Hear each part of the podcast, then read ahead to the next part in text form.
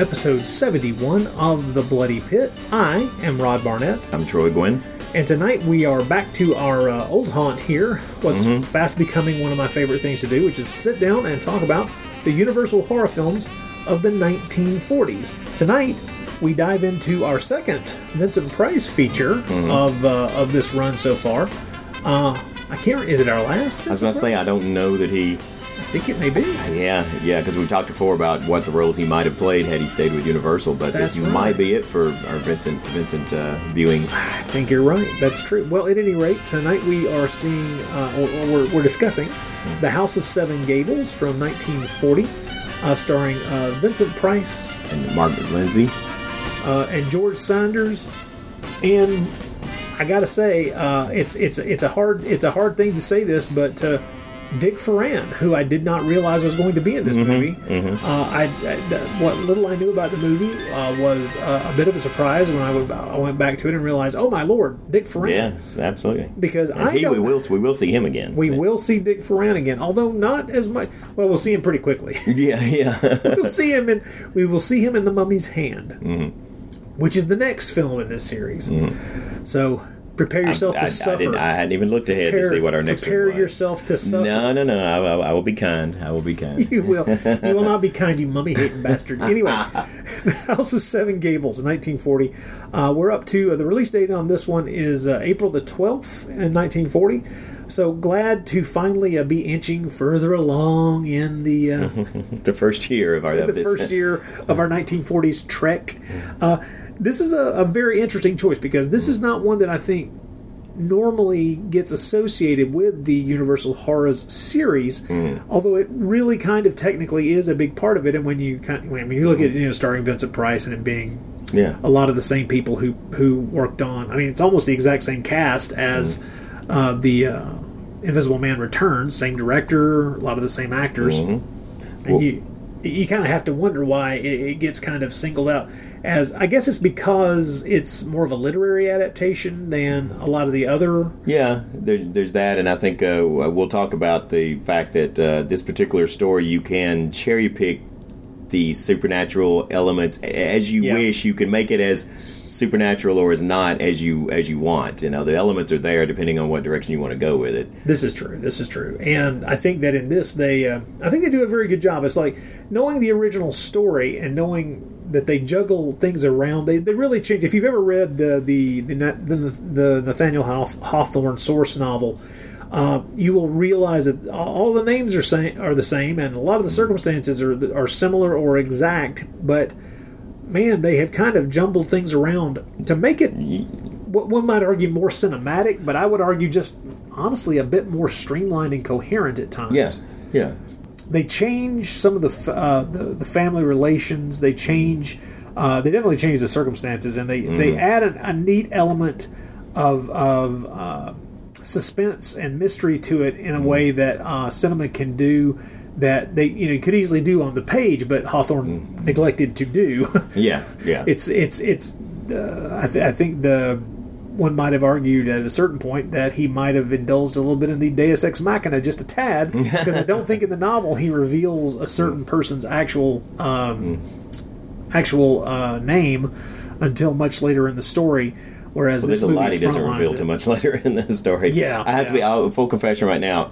I've not. I had never read the novel before. I was trying to cram it in before this show. I really had wanted to have the whole novel read so we could talk about this Yeah. kind of stuff. Uh, based on, I was enjoying the novel, but based on my just limited reading time, I was only able to get right to about the halfway point uh, about, about tonight. But uh, it's funny. I'm literally about right at about the halfway point, and boy, the story has hardly even gotten really. I mean, as far as re- Yeah. revealing any actual truths about the characters, any backstory. I mean, he's used the whole first half of the novel to just introduce characters. And you're still, I mean, people reading at that time, I'm sure at that by that point, you know, are still just totally in the dark as far as what's who are these people, as far as what's happened to them, why are they in this state. So we'll talk about more of that as we go on. But Well, I mean, you're talking about the difference between uh, a film made in 1940 and a novel written in what, like 18? Yeah. When that was your main source of entertainment for the most part, other than maybe theater, you know, so and and so you could afford to just kind of you know, if someone's reading a book, they're just going to go along. You know, you can take them along in any which way you want, and any you know, however you want to dole out your story. And Hawthorne definitely plays it very close to the to the vest as far as the real saves every all the everything. Obviously, is the real surprises and reveals for obviously the second half of the of the novel. Yeah, and I think you know that that hundred years difference between between Mm-hmm. Yeah. uh, the, the, the the novel being written and the film being made. I mean, also remember that this was not the first time this had been adapted. There was at least one other version of this done in I think 1910, Mm-hmm. but uh, I have not I have not viewed that version of the House of Seven Gables.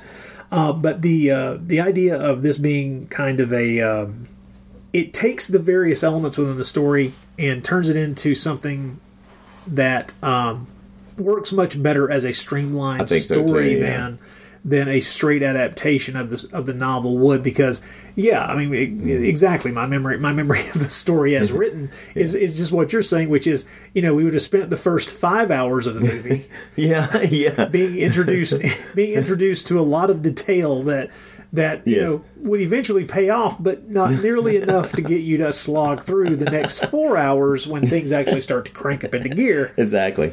So this movie, uh, being a Universal horror film and crank, you know, and, and, and wanting to like Mm-hmm. actually have some forward momentum, uh, comes in at under you know ninety minutes. So Yeah. We're not messing around here. We've got a story to tell, and we're going to do it. And uh, I think that uh, they do they do a smart thing by by kind of changing some of the relationships, uh, especially the uh, the the romantic entanglement that kind of wraps the story up, uh, and is kind of the through line with the uh, Vincent Price character. Um, one of the things that kind of gets him through his prison stay. Um, but we'll uh, we'll talk we'll talk in more more depth about this as we go through the uh, the rather detailed plot line. Once again, we'll we'll lean heavily on the plot synopsis provided in uh, the book Universal Horrors because that's a good one. I found several different ones, and I've I've kind of cherry picked a few curt details from certain ones because I think there's some some good things to be talking about, and the movie is packed with detail. I mean, in a movie this rich and thick with just I mean really juicy dialogue. I'm going to sprinkle it throughout the podcast because I think there's a lot of really good stuff in here. And of course the movie's very plot heavy and uh, it's it's it's uh, it's a it's a gothic it's kind of a, a gothic romance in the kind of in the I guess you would call it the classical sense of that term. And yeah, okay, to a degree, let's let, let's get this out of the way. Mm-hmm. Whether or not you're going to term this a horror film or not is going to be dependent completely upon how you feel about just the idea of a gothic mm-hmm. story, Yeah. regardless of supernatural elements, and whether you consider that to be something that falls into the horror category mm-hmm. by virtue of it just being that kind of tale.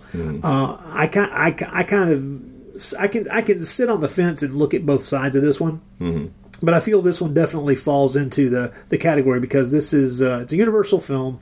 Uh, the production team definitely was bent in the direction of, of crafting these movies after uh, after Universal cranked up cranked back up doing horror films Yeah, in 1938 and uh, realized that they'd been missing out in making horror films for three or four years there. But what's funny is they would not have. I think at this time, uh, even though they're making a horror movie, they've got Vincent Price, but they're not necessarily thinking of him as this is our horror star to sell this. No, because he's the good guy in this. He's he's a sympathetic character. He had not yet made his name as the the, Oh, no, no, the yeah. horror heavy, and so so so even though they're yes, you're right. That's what fueled the making of this, but not Vincent Price's the Vincent Price aspect of No, it. no, no. Vincent Price was a decade away, a full decade Mm-hmm. away from starring as a bad guy in a in a, in a horror movie uh, in uh, in uh, House of Wax. That's really the first role he had where you could say he was he was a really kind of vicious and villainous character. Uh, and even in that, most of the film, he's you know he's uh, hiding in plain sight to a large degree, or rolling around in a wheelchair in plain sight. I guess I should say. Yeah. So in a way, I guess you could say kind of bad timing on Universal's part to have Vincent Price this early in his career. He was 28 when Yeah, he made this. right. Yeah. So you can you, you, you can still see the baby fat around his cheeks. He still hasn't he still hasn't filled out completely. He's still got a few more inches to grow. He was only like six two at this point. I think. Super Well, tall bastard. Yeah, I know. I know. Uh, well, and he was, uh, we can go ahead and say here, he was not their first choice. You know, they had No. actually cast somebody else as Clifford Pyncheon. Oh yeah, yeah. They had cast uh, Robert Cummings, but apparently he became ill just a day or so into the production, and so they very quickly moved to replace him with Vincent Price. And uh, the, the the guess, the generalized guess, is that the reason Price got the role was because the director Joe May. Uh, was familiar with him from having worked on, worked with him on uh, The Invisible Man Returns, uh, and I believe at the time he was under contract with Universal, so it would have been easy enough to slot him into place. And of course, he's certainly the right physical type, and definitely can pull that kind of role off. And uh, he makes the best of it here. I mean, Vincent Price is think he's fantastic. very in good in this. Yeah. He's not the best performance in the movie, but he's, Right. he's there's a, there's a lot of it. He's got two co-stars who do Man. extremely good work in yes, this film. absolutely. Both Sanders and um, Margaret Lindsay. they're they're amazing. Yes, Margaret, Lindsay, She's my standout performance of the whole film. I mean, she's, but she's in- amazing. incredible Yeah. in this film, and uh, it it did make me go look her up. Uh, she had an she had an amazing career. She, Mm-hmm. She was did, yeah. she was going to be she uh, she she was supposed to play the role that Gloria Stuart played in the old dark uh, the old dark house in Mm-hmm. 1932, but for one reason or another.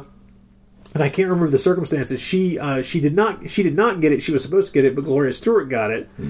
And then uh, she went on to make just a zillion different movies in her career. Uh, and apparently, for a large number of people in the 40s, she was most famous for starring in several of the Ellery Queen movies, uh, uh, playing the playing the uh, reoccurring romantic character in that film. Yeah.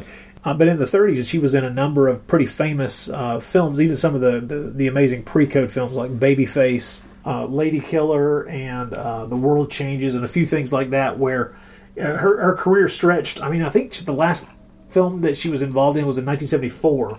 And by then, she was doing, you know, all kinds of television and all kinds of things of this nature. She even turned up in the first of the Crime Doctors films in the 1940s, which is a which is a whole series of of mystery films, just you know B programmers that I really love. And uh, what kills me is that she is so good in this movie, and this Yeah. is generally considered uh, not just the standout performance in this film, but the standout performance of her career. Yeah. And it is kind of a shame because as I went through her uh, her resume and kind of looked at her long list of credits, I realized I've seen this woman in several movies. I've seen Babyface. I've seen uh, at least one of those Ellery Queen films. I've seen her in a more you know a, more than a handful of movies, and this is the first time where I took real notice of her, which I, I maybe that just speaks poorly to my my ability to dis, to discern a, a quality actress when she's in front of me, but. um I'm glad now that I'm going to in the future be paying attention to this lady whenever I'm able to see her on screen because Well, she's the other things great. you, the other things you saw her in probably didn't call for her to, to play such a stretch of the character, It's such an arc, or you know, for the Yeah. particular character she's yeah, playing. yeah, you're probably right there. That's true. But uh, I tell you what, folks. Um, before we get uh, too deep into discussing the various aspects of the of the cast, crew, and production of this movie, let's uh, let's take a quick break, and uh, we will come back, and then we'll dive into a plot synopsis of the House of Seven Gables. The ghosts are moving tonight, restless, hungry. All right, fellas, here's your story. Greetings, my friend. We are all interested in the future, for that is where you and I are going to spend the rest of our lives. And we cannot keep this a secret any longer. Wait, Captain. I have found evidence of intelligent beings on this planet. Look to the skies, it's the B Movie Cookbook. Menus inspired by 15 of your favorite B movies from the 1950s, with teenage werewolves, blobs, and enough cheese for everyone. When we return to our planet, the High Court may well sentence you to torture. But until then, we've got Ed Wood and Vincent Price. There'll be food and drink and ghosts, and perhaps even a few murders. You're all invited. So impress your friends with dinner and a movie with the B Movie Cookbook. We've got you covered. Get your copy today at bmoviecookbook.com. That's bmoviecookbook.com. Let me see that book. I am interested to see what sways your mind so heavily. Sure thing, just visit bmoviecookbook.com. Anybody around here want Hello, and welcome to a commercial for Hello, this is the Doomed Show. I'm Richard, I'm Brad. and on the podcast that is known as Hello, this is the Doomed Show, we talk about giallo movies, slasher movies, horror movies. We're going to interview Cary Grant live in the studio. We're going to interview Lucio Fulci in the studio, folks. We're going to put Cary Grant in the studio with Lucio Fulci. It's the interview you never thought would happen. I'm going to wear my Vincent Price slacks. I'm going to wear my Citizen Kane wristwatch and monocle. And now Brad is going to recite the Pledge of Allegiance in Portuguese. Brad, go. I don't know Portuguese. Go! Go! Stop hitting me! You're a natural actor. Yeah. You can listen to us at hellodoomedshow.podomatic.com or you can find the archive at doomedmoviethon.com.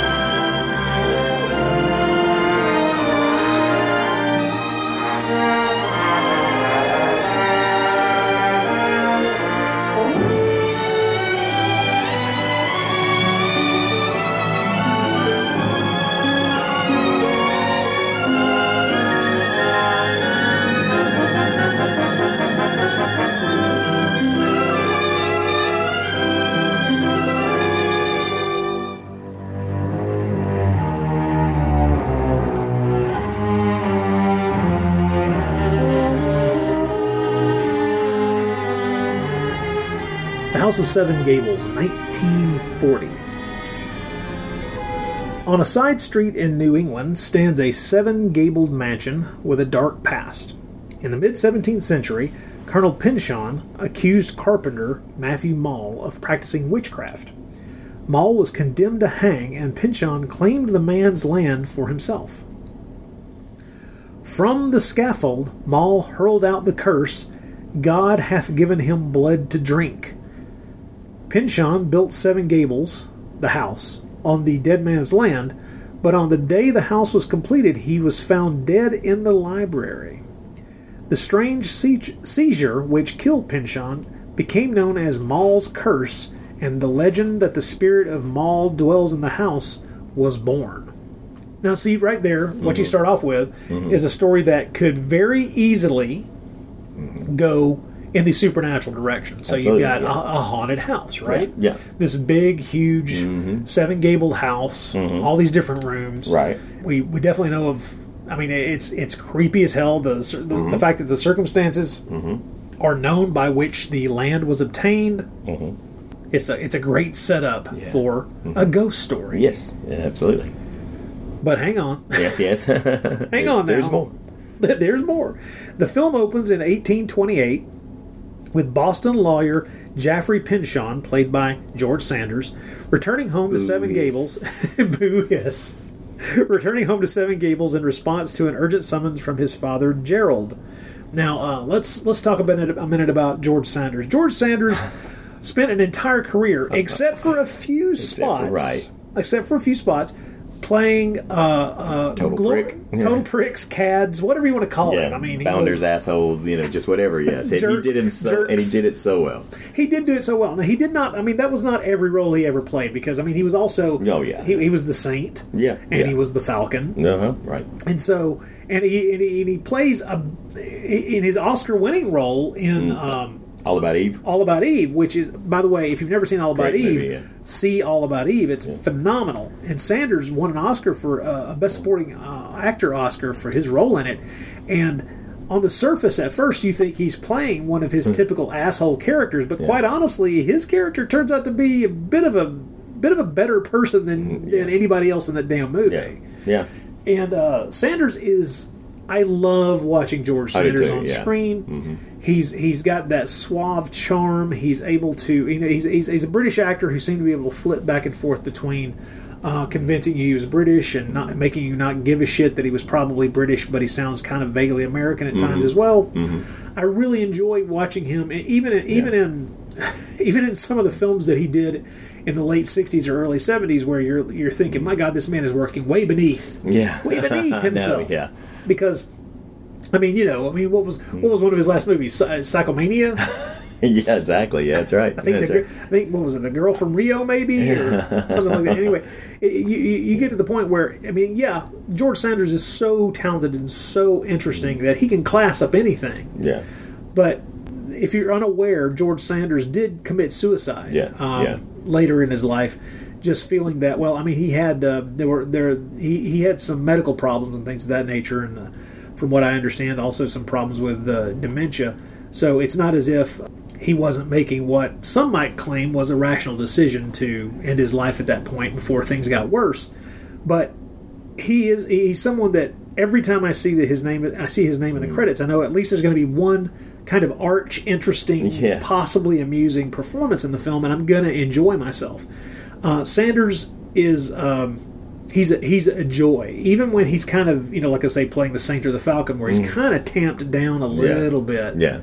um, because he's he's kind of he's kind of being the good guy, which you know he's he may be the good guy thief, but he's still a good guy to a degree. Well, and uh, of course the the legends about or the you know the the picture we have of, of, of Sanders is that he kind of became that character that he was known for being in real Yeah. life, and which is why nobody liked him. You know, now Vincent Price himself was spoke you know didn't really have anything bad to say about him i think uh, price said about him said he was a he was a lovely man who wanted people to think he was an awful man and of course that could just be price being you know uh, diplomatic but But then you know, again, there, but there there are reports that they had a couple of clashes while making this movie. oh yeah so yeah yeah so it I- does make you wonder yeah Th- well, it does make you wonder, and also Exactly, That's why I'm saying it could just be Vincent Price not wanting to speak ill of the ill of the dead, possibly. But true, very true, and who knows? Like I say, Mm. I, I think that I think that he's always a joy. He's someone Yeah. I enjoy. I enjoy watching him. well, he's certainly great as the person you're supposed to hate in this film. You know, Jeffrey, he's Jeffrey great. Pyncheon.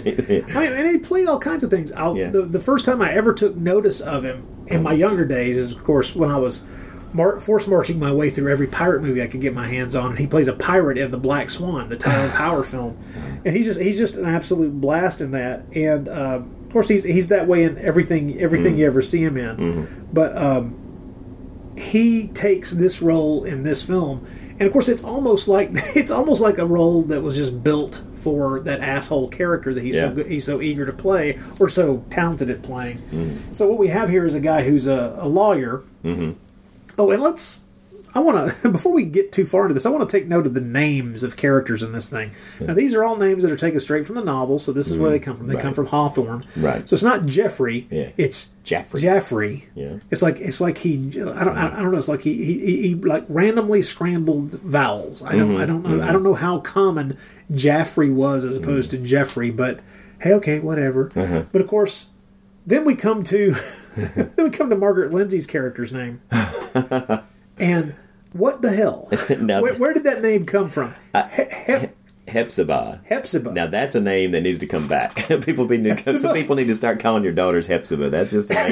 That, you know what it makes me think of is either a witch or a witch is familiar. You know, is is, is what that makes me think of. You know, exactly. That, I I was the, the first time it's said in the movie. Uh-huh.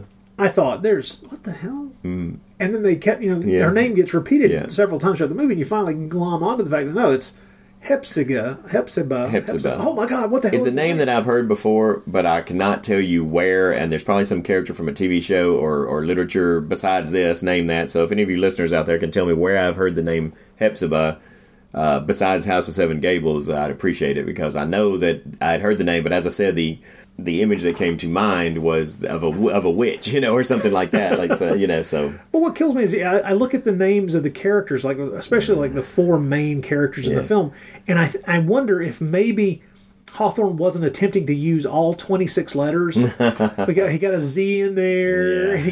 got- E's easy, so let's change Jeffrey to Joffrey. Yeah. Or Je- to to yeah. Let's. let's Lord, I mean, like the only one that seems to have it, like, well, like their dad has a normal name, Gerald. you're right. Yeah, As I speak to a Gerald, as you across speak to a Gerald. That's right.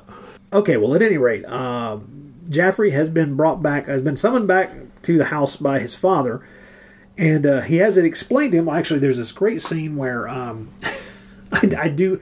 I do love the scene where uh, Joffrey, who hasn't seen his brother Clifford, Clifford is played by um, Vincent Price, and Clifford is a is a, a musical. Um, Well, I wouldn't call him pro- prodigy, but he has he has now sold music. So this is young this is a young man who uh, has a future, and he's definitely looking forward to it. Which is he's going to be someone who is is a composer. He's going to actually he plans to go off to New York City. Uh, he's already sold some music, and he intends to make the best of his life. And he wants to get away from Seven Gables and go out into the world. Uh, the scene between uh, Price and Sanders. Uh, when it's, it's the, the first time they've seen each other in uh, like a decade or more. Yeah. Like, uh, Price Price actually says it.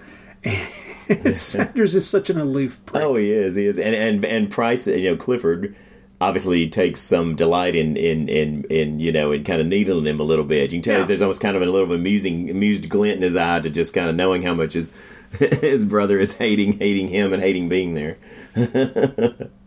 Well, we learned that uh, there's been a series of bad investments made by both Joffrey and their father Gerald, and it has left the entire Pyncheon family penniless.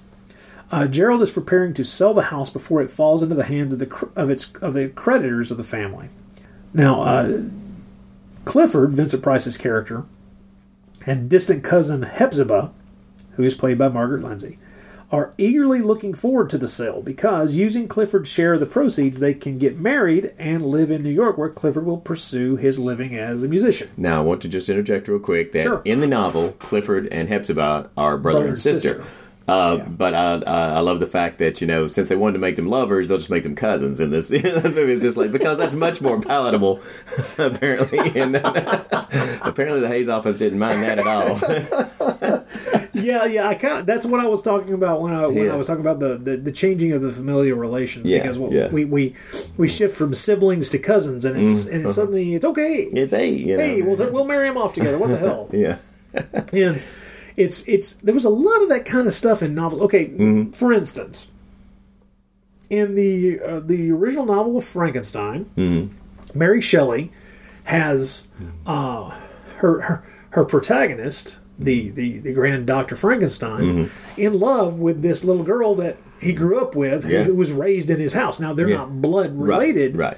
but at the same time they were raised as brother and sister Mm-hmm. and they they're in love with each other and intend to get married and it's like it's not technically incest Right. but it's so fucking close that you kind of wonder. It's like I, I would be afraid to get married to someone that I that I lived for 20 years in the same neighborhood with. Yeah. but you, you- like you, you you grew up in the same house and both of you called the same two people mom and dad we have a problem I've often wondered when, when was was there a point past which when when when literature in the English language suddenly went mm. okay fuck that incest stuff we've had Yeah. enough of it Well- we're not going to do it anymore Yeah, and, and you know, I would. It's funny because I would have expected the whole cousin lover thing to have been more of a acceptable or a norm natural at the time that Hawthorne wrote the novel than necessarily in the time that in the, the in the forties when this movie is made. You know, yeah. so well, I mean, they're setting it. They're, they're they're setting it as a it's a period set story. Yeah, well, so, I that's mean, I true. yeah, they- so I guess, they- that's how they uh-huh. figure. It's like, yeah, people are just kind of yeah more perverted back then. So they, they weren't aware that having yeah, yeah, that having children with close relations was probably the reason you have cleft palates. yeah, yeah. Well, the pride of the Pyncheons, welcome home. Good evening. Same old Jeff. Been away two years and all you can manage is good evening. Well, it is evening, I believe. Um, you know, Jeff, you're no longer the only success in the family. I've sold a composition. Quite a remarkable piece of music. Shall I uh, play it for you? Uh, I, I'd much rather know why Father sent Oh, he'll tell you all about that. Just think, Jeff. Pond and Company, the greatest music house in the world, publishing me. Splendid. Splendid. My legal colleagues will be most impressed. My brother, a musician, a gypsy. Shocking, isn't it? Boston might think so. Boston, that provincial outpost. they won't see me for years. No, it's New York for me, old fella. And then Europe. Come in. Your father has returned. Now, perhaps I might be honored with some information. You weren't very kind to him, were you, Clifford? There's so little kindness in my small heart. I must keep it all for you. You know, I don't think it's a very good idea to leave those two gentlemen alone any longer than is necessary. Clifford, do be respectful. I am. To all that's beautiful. To you. Well, leaving the concept of incest in the past here, uh, both Gerald and Joffrey, Jaffrey, mm-hmm. I want to pronounce it with an O and play Game of Thrones here, but I can't do it. both Gerald and Jaffrey are appalled at the idea of selling their home, but Clifford, bright and forward thinking, has no love for the decaying house, nor respect for his scurrilous and disreputable ancestors. And I will say that the, that he is the only member of the family who seems to, or at least the only male member of the family, mm-hmm. I should say, who does not seem to hold his his forebearers in mm-hmm. great regard. And there's that great scene where he walks around just denigrating the port each he goes to each portrait of, of, mm-hmm. of the, past generations of the family and mm-hmm. and brings them up and then t- explains exactly how they made their money and Yeah. how how much Well- of a criminal bunch of bastards they all really were. Well, um, what we can get to at some point here is we'll we'll discuss the fact that Clifford is basically a mouthpiece directly for direct mouthpiece for the scriptwriter, and uh, Yeah, pretty So we'll get into that uh, here in, in a little while, little bit. And there was yeah there was a bit of controversy about that. I guess Yes, we'll. I guess we'll get to that, but only years later. yeah, Uh, Clifford catches the money grubbing Jaffrey later that night, searching the house, and realizes that he's that his uh, his brother still clings to his belief in the rumor that a valuable land grant has been hidden somewhere within the the house's walls. Uh, Jaffrey is almost desperate to to locate this. That's one reason why he doesn't want to sell the house because he thinks if he can just you know start doing some kind of concerted search through the place that he can locate this and he's convinced that this land grant will give the family i mean they will the, the government will have to to give them large sums of money because mm-hmm. they are supposed to legally have claim on a large parcel of land somewhere else in the country mm-hmm. Gerald and Jaffrey maneuver to find a way to maintain the house while Clifford continues to look forward to its sale. But in private, Clifford gets into a vehement argument with his father, who suffers a sudden seizure and strikes his head as he falls. Jaffrey realizes that Gerald has succumbed to Maule's curse, but he seizes the opportunity to charge Clifford with the old man's murder. Clifford's day in court is a travesty reminiscent of the old Salem witch trials. The jury decides on a verdict of guilty without even leaving the box. I had to I had to wonder about that. Would that even have been allowed? I was just curious about that. don't Is that actually possible that a jury is allowed, can even Yeah, they don't even, even talk to each other. They just look at each other. And And just like, I know, they're yeah, just like oh, we know. Yes, I don't even know if even back then maybe it was or not. But I just I, had to think like I don't know. That's totally realistic, but hey, that's okay. We'll go with it. You know, but But this is this is a, this is a great section of the film Oh, because yeah, it is. it has one of well, it has one of my favorite uh, Price's uh, just meltdowns. yeah, he has, yeah, it's a meltdown he- where he where he does uh, after being sentenced Mm-hmm. to life in prison. Essentially, uh, he's he he tells off the entire courtroom and. Uh, you know, tell tells the truth. Like that man right there, that, my brother, who's accusing me of this, and who's you know you're Mhm. convicting me completely on his say so, is lying, and he has reason to be lying, and his reason is financial gain. Well, what's neat about this film and the last one we did with Price, The Invisible Man Returns, are, are that even though he's playing the good guy in, the, in both those films, and as I've talked before, his I still I still maintain that his voice is not yet he's not yet started speaking like the classic Vincent Price. You know, he's still not his voice is not. But in those in moments in Invisible Man Returns where he was gr- starting to go a bit mad from you know from the formula, and in this one here in, in like this scene here, we do get kind of a glimpse at the the the future, you know, what Vincent Price, the kind of roles he would play when he's when he's Yeah. kind of a you know kind of going off the rails in these in these scenes here, and and really even the scene you're talking about where he goes around and he's just talking about all the paintings is that he starts to get into that kind of a thing where you can kind of see that manic, you know, that that Well, Price he, that he, would he, get he gets to he gets to monologue a bit. Yeah, he does, and yeah. he really plays it up. And it's Yeah, the kind of yeah. thing that I, that almost any actor, especially a, a stage trained Mhm. actor, Mhm. would kill for. Which is those which are those scenes where you're the center of attention, Mhm. and the dialogue is all written for you to proclaim. Mhm. And he's really doing a great job in these two scenes with that. And he, he has some other moments to shine later in the movie, in the latter half of the film. but these are the really strong emotional outburst sequences. Uh, the stuff that he's doing in the latter part of the film is much more subtle, subtle and nuanced because he's playing a character who at that point is 20 years older, and uh, the, the the the difference is is is striking. But I think it's great that they allowed him to be that really energetic man Oh, in his 20s yeah, in these yeah. opening sequences, so that when he is you know in his late 40s and Yeah. the, in the in the latter part of the film, and that Mm. physical change is manifesting itself in the fact that that energy just isn't there, Mm-hmm. is is really nice. Um, oh, by the way, we were handed a note, and we should we should point out that we've been uh, we've been uh, subtly This, rebuked. yeah, this like this this this panel just slid open in the wall and this arm came out with uh with with this sheet a of paper. But yes, Uh, it, it turns out that Hep, uh, that uh, Hepzibah is a biblical name. Uh, in the Bible, she was the wife of King Judah, and uh, her name Hepzibah translates as "My delight is in her," which I think is filthy. yeah, it is. That's, That's a, that's a filthy name. So Hepzibah is uh, is a porno name. That's Mm-hmm. kind of baby. It may be. We're not sure. It may have been a stripper name in biblical times. that's what they wrote on bathroom walls in the biblical times. That's biblical times graffiti. There is what that is. There.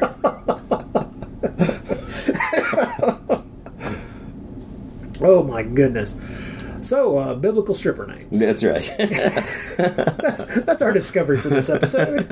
okay, so so parents don't name your daughters Hepzibah. Take it totally back there. the translate the translation says no. all right, all right. So Clifford uh, is sentenced to life imprisonment. Uh, his dead father's insurance money uh, pays off the debt on the house, which is which is great. But unbeknownst to Jaffrey. Uh, who has who is very thrilled because He's he walking on that- air. He's walking on air because he thinks now he's got the he's, he's inherited the house, and so he's going to be able to like tear this place apart. And he's actually making plans Oh. to tear this house apart to find this stuff. My favorite George Sanders moment is where he's, you know, he's so barely able to contain his, his joy over, you know, over how things well things have gone for him, and I love his just his his his uh, you know his incredible kind gesture of you know that he's going to allow Hepzibah to stay, you know, Yeah. to continue to live in the house. But not because she's family, but because it would be unseemly for her to be walking the streets. Although he basically says, although you obviously have that type of mind since you've, you know, been with, he even says a scarlet type of mind, which I guess is a reference to Hawthorne's Scarlet Letter. But Yeah. but uh, but I just love that that that you know he's, he's just what a what a generous guy you are, Jeffrey. That you know because you don't want her to reflect badly back upon the family name, you're not going to let her be cast out there. But wonderfully enough, uh, in the midst of his plans to tear the house apart to find the uh, possibly completely mythical land grant papers, Mm-hmm. um, he finds out from the from his father's lawyer that uh, his father Gerald had signed the deed over to Hepzibah Mm-hmm. to prevent creditors from seizing the house. Uh, she now owns the place; it's hers. it's completely paid off, Uh. and she can do with the house whatever the hell she wants. Now she of course doesn't enjoy this bit of news at all. She does. She doesn't. No, she doesn't no, rub it in on poor not. Jeff Jeffrey at all. No, she immediately orders Jaffrey to leave the house forever, to never set foot in it again.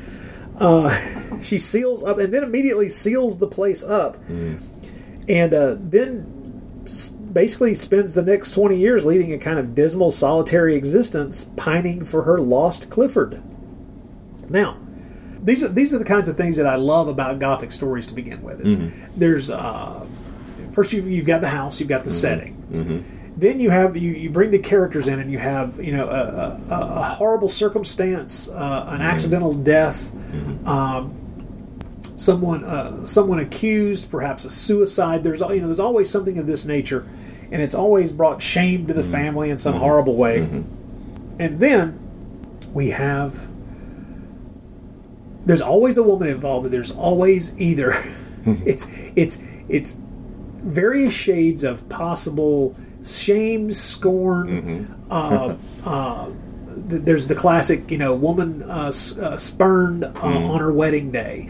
There's the the the classical uh, husband uh, husband died in the war and never returned. There's all kinds of things of this nature. But whatever we're looking for here, what we're looking for is for the woman to have reason to be forever depressed mm-hmm. yeah, yeah. to always be wearing black, to mm-hmm. always be dour looking, to always have a, a truly terrible outlook on life. Mm-hmm. so that hopefully something can happen in the final third of the story that either uh, sends her into a raving madwoman's stance and just she goes crazy and kills people. Mm-hmm. Always a favorite. Or we have something positive happen that might actually bring this poor benighted woman's soul back to the light. So, once you know that you're in that kind of story, it's you know you you're basically rolling dice to see what you get, Mm-hmm. and not that we're going to tell you right yet. We'll get there because come on, man, this movie's old. We're going to spoil We're it going to spoil you. it. Plus, And- I mean, but it's good that we said that. Well, we will warn you that you, you should see the movie before you listen to this podcast. Yeah, yeah, yeah. Because we are going to spoil it because we we uh, there's there's a lot to talk about here, and I really want to kind of juicily dig into the plot Mm-hmm. details of the final third. Um, because I think there's some interesting Mhm. script weirdnesses Yeah. that happen because of the way they want it all to wrap up. Yeah. But because we have this woman who's, it, almost feels like a Dickens thing because Dickens' is story, Dickens' story, Charles Dickens' stories all, almost always had those weird financial reversals Mhm. where a character, you know, was like in abject poverty and then out of nowhere inherits a shitload of money and is rich Yeah. And then loses all the money and is poor again or whatever. There are all these ridiculous re- reversals of fortune that because those kinds of things actually happened to Charles Dickens in his life, Yeah. he wrote them into his fiction, Mhm. and it kind of became. I mean, it kind of became one of those things that got built into a lot of storytelling Yeah. um, because it was just seen because Dickens was so popular. So here we have a little element of that in this story, where a character who is literally packed to leave the house, Hepzibah, Hepzibah is packed to leave the house because she knows Joffrey. She she doesn't want to live with him. Yeah. Yeah. She doesn't want to be anywhere near him. Mm-hmm. And then the, the the will is read out, and by God, her her her. There, there, that- that's the the strangest thing about it is she has a complete reversal of financial fortunes. She Mm-hmm. now is essentially wealthy to a degree. She owns a house Mm-hmm. Mm-hmm. And can toss Joffrey's ass, Mm-hmm. Uh, Joffrey's ass out on the street. But as much joy as that may give her, what it does is it turns her. I mean, it, it does. It, it doesn't change the the the pain within her, and so she right. still just folds in on herself, which is beautifully realized and It is. you know, symbolically by having her close that whole house up and then having the years slowly pass and it start to deteriorate and fall apart. Mm-hmm. And that is a, a a wonderful bit of symbolism that exists within the basic story itself, but visualized in the film, it's really nicely done as well. Mm-hmm. Uh, I should point out that uh, there's a lot of this kind of thing in the movie. Um, there's a Oh, there's some beautiful visual Yes. tellings of, of, of this story. You know what's happening with the characters. okay. For instance, uh, I think there there are several times when we're first introduced to Hepzibah, Mm-hmm. we see her we, we see her and her shadow. There's Yeah. a prominent display of not just her but her shadow, Mm-hmm. which is kind of giving you the idea that this is this is going to be a woman who's gonna, we're going to see two different aspects of her. Mm-hmm. You're, you're going to see the darker aspects of her and the light, lighter aspects of her. So there's this there's this beautiful light on her and she's radiant, but always in the frame is her shadow. Mhm. And that's not true of every other character, but it's, Right. it's true of her in the first third of the film. And then once she shuts that place up, you start to notice that throughout the rest of the movie, almost every time you see her, she's framed in a window or in a doorway. Hmm. She's never hmm. she's never shot hmm.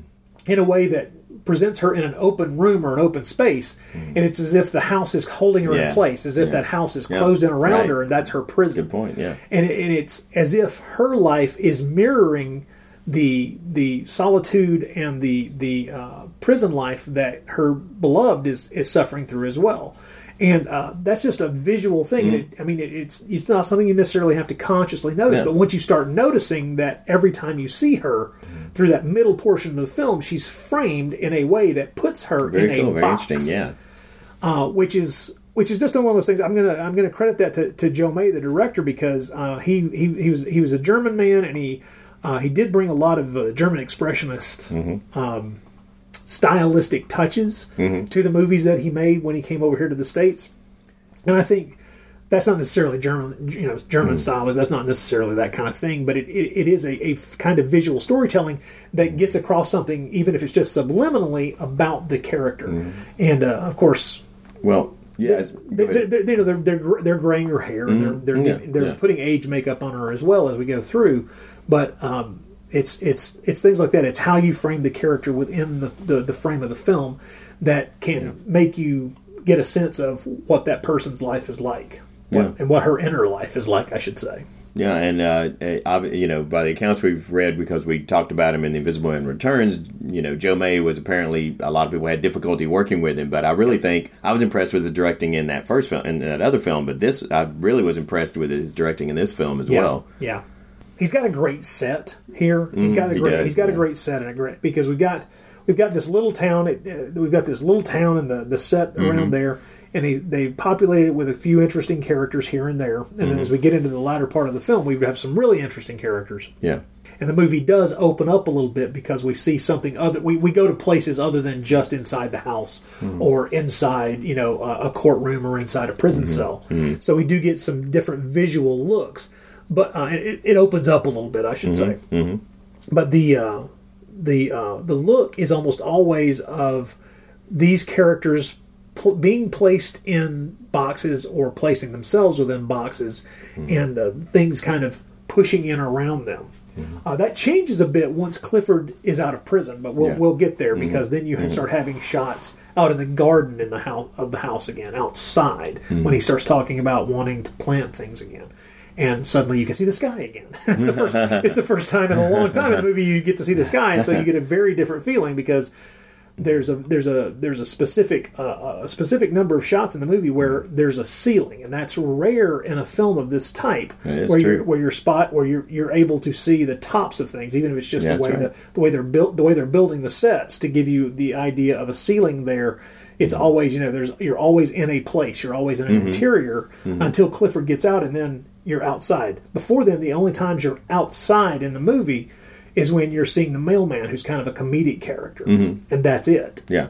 until hmm Vincent Price's character gets out of prison. But I'm kind of getting ahead of myself. So Treasure hunt? Yes, yes, you can call it that if you like. So, this is the reason for your pious defense of your ancestors. Not the legend of their nobility, but the fable of their hidden wealth. This is no fable, you fool. One million acres in the state of Maine, ours. I've dug into ancient archives in Boston. Aside from this map, I've actually seen documents that refer to the land grant. Somewhere hidden in these rotting walls, as you call them, along with his other papers, is a deed to Colonel Geoffrey Pyncheon, signed by King Charles II. Supposing you found them, what value would they be? That was a 180 years ago, Jaffrey. There's cities there now, thousands of people. Will you issue orders of eviction? But Clifford, don't you see? With the original deed in our possession, the government is obliged to compensate us. It'll mean millions for us, Clifford. Millions. Help me. Work with me. We'll tear the house down board by board until we find it. There's nothing to find, you fool. There are no hidden staircases, no secret rooms. Those were fables grandmother invented. On rainy afternoons for our amusement. Why, you might as well believe that there's a half a million in gold hidden with the deed. She used to speak about that, too. It is yet to be proven otherwise. And Maule's curse. Perhaps you believe that uh, old Matthew Maule's ghost still hovers over the Pyncheons, wreaking vengeance. It is yet to be proven otherwise. Well, uh, good night. And uh, don't let the witches get you. Well, many years pass and the house falls into disrepair, and Hepzibah becomes a drawn, middle aged spinster.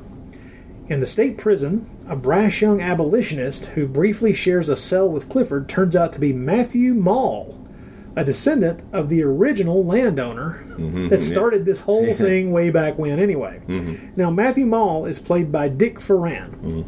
Who every time I see a, a mention of Dick Foran in any any kind of film book or any kind of reference material de- devoted to cinema, he's always referred to as the a singing. He was a singing cowboy, a singing hmm. western star. Hmm.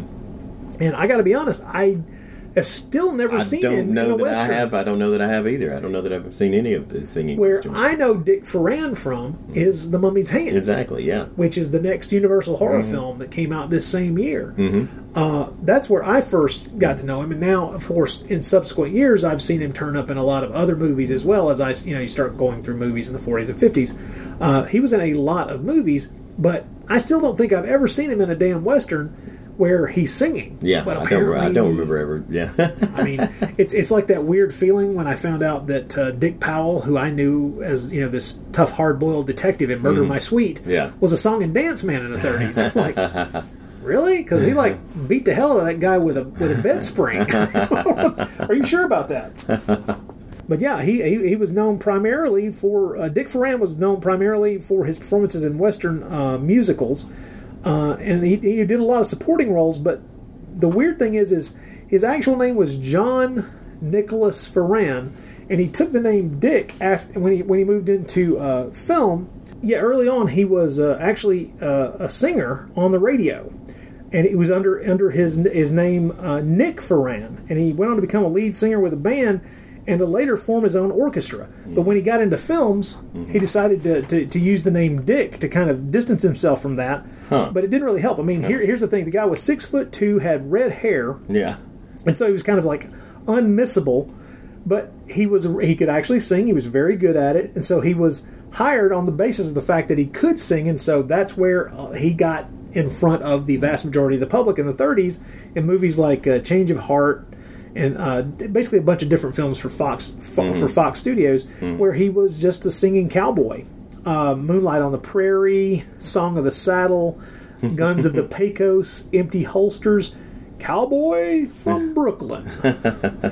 But then, in 1938, he moved to Universal Studios, and yeah, he made uh, he made just about every kind of film in the way. He, he made movies with Abbott and Costello. He made a Mhm, bunch of comedies, mhm. and then uh, what really what what really broke him apparently uh, was a movie called Private Buckaroo in '42. Then he did uh, uh, well, like I say, what we know him for is Yeah. the is his Mummy's Hand, Mhm. but um, he was also in Donovan's Reef with John Wayne and things like this. So he's once it, once you see him in, in a movie, uh, he's got a pretty distinctive face. Even though I've never seen him in a color feature that I can remember. I can't remember that I him. in can't- I I can't remember him in Donovan's Reef. I'm assuming his hair was still red, but I don't know. yeah. So him having red hair would not register with me at all. But he's such an amiable performer. I was going to say that's his. I think his basic quality is he's, Yeah. there's something about him you instantly like. He he makes he's perfect for the kind of roles that I've seen him in because he's he works as a leading man, but he's because he's he, but, but more because of he Well, just has such a he's handsome, but not like not like blindingly handsome, not Yeah. like a just you know super matinee idol kind of looks. He's much more of an kind of an everyman kind of nice looks. Nice personality, you know, just likable guy. He's like the guy. He just sort of has that sort of the affable is the right word. You're right. Yeah, it yeah, comes across in his, his performances. Uh, but at any rate, he is. A, he turns out to be.